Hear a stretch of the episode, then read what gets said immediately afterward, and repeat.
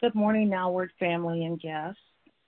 On behalf of Pastor Keith and Lady D, thank you for joining in to touch and agree in prayer, seeking God first and trusting His word, saying, Have I not commanded? Be strong and courageous, and do not be discouraged. Let's join our hearts and minds together in common unity through devotion and prayer with this promise. The Lord your God will be with you wherever you go. Our scripture reading today comes from Matthew, the fifth chapter, verses 14 through 16. And it reads You are the light of the world. A city on a hill cannot be hidden. Neither do people light a lamp and put it under a bowl. Instead, they put it on its stand and it gives light to everyone in the house. In the same way, let your light shine before men, that they may see your good deeds and praise your Father in heaven. This morning, I'd like to remind us of some simple truths that prayerfully will encourage and challenge us. As Pastor mentioned last week, we live in a fallen world and because there's broken relationship with God, darkness exists. One thing darkness does is it blinds the mind and it causes you to create images and tells you a wrong story. And these stories create fear, anxiety, and worry. And these fear, anxiety, and worries causes us to lose our faith. So, what should our response be to darkness, to the darkness in this world? In Matthew, we find Jesus here giving us the antidote to the darkness. I'd like to share three points with you about what we can do concerning the darkness. The first of which is we can shine. We're called to expose darkness the only way to expose darkness is to have light. Verse 14 tells us that we are the light of the world. Jesus never challenged us to become the light. He simply said that we are light. The Greek word for light is phos, P H O S. It comes from the word photo or photograph. So if you were to take your cell phone right now and take a picture of yourself, it would look just like you.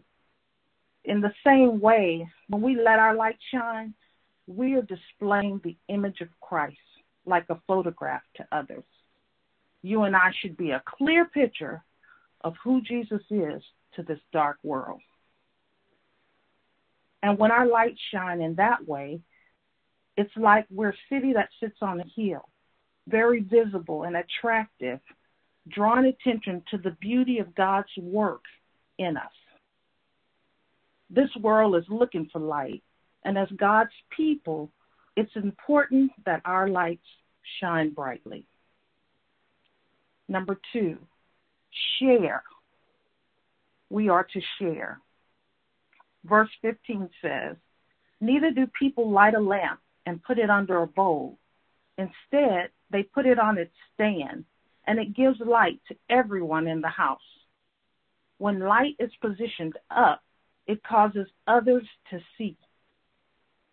During these, uh, what do they call it, shelter in place times, this here provides us a perfect opportunity to let our light shine, starting even in our homes. Some of us have children home, some even have grandchildren. Share the goodness of God and extend his kindness to one another in this time, we can even be go go beyond our homes via social media. So today I challenge you to take the time to phone a friend, send a text, email someone, inbox message, uh, or message someone. Send them a word of encouragement. Some of us could share our story. Some of us could tell our testimony. Maybe someone needs you to pray with them.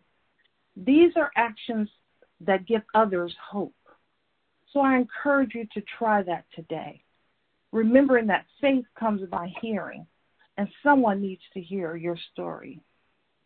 Before we go back to our busy lives, we really need to use this time to let our light shine.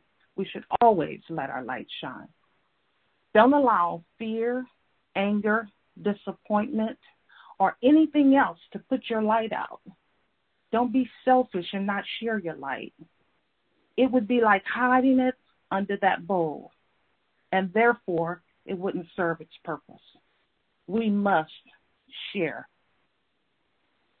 Number three, see. We can cause other people to see.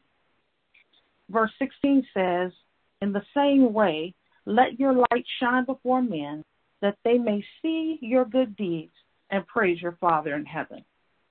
You know, when I was younger, um, oftentimes my mother and I would experience lightning storms. And occasionally it would cause the lights to go out and the house would be dark. And my mom would keep these candles in a certain place in the kitchen just for that reason. So, in the midst of that darkness, when the lights went out, I would hold on real close to her and we would make our way to those candles and those matches. And once she struck that match and lit that candle, light was present. I remember feeling a great deal of comfort because I could see again. And it gave me an, an assurance like everything was going to be okay. Who in this world needs you to be a light? Our light will point them to Jesus and cause praises unto God. Our mission has not changed.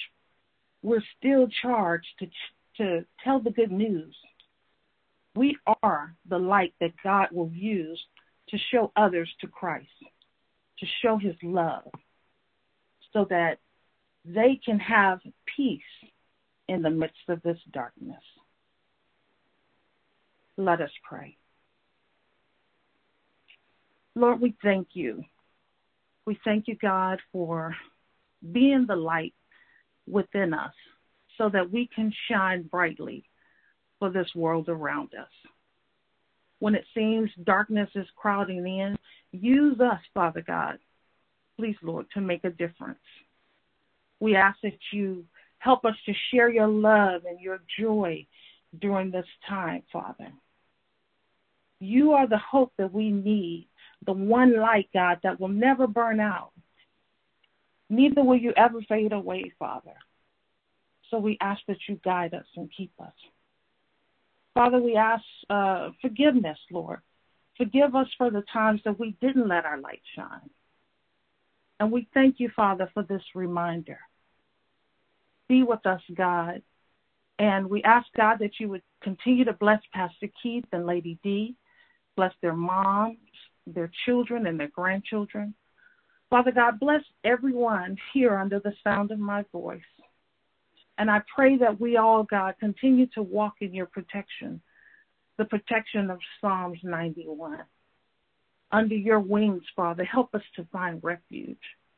We thank you, Father God, that nothing, uh, no disaster or nothing will come near our tents, God, for you've commanded your angels charge over us. We thank you, Lord. Thank you, Father, for your peace. Thank you for guiding our hearts and our minds, Lord.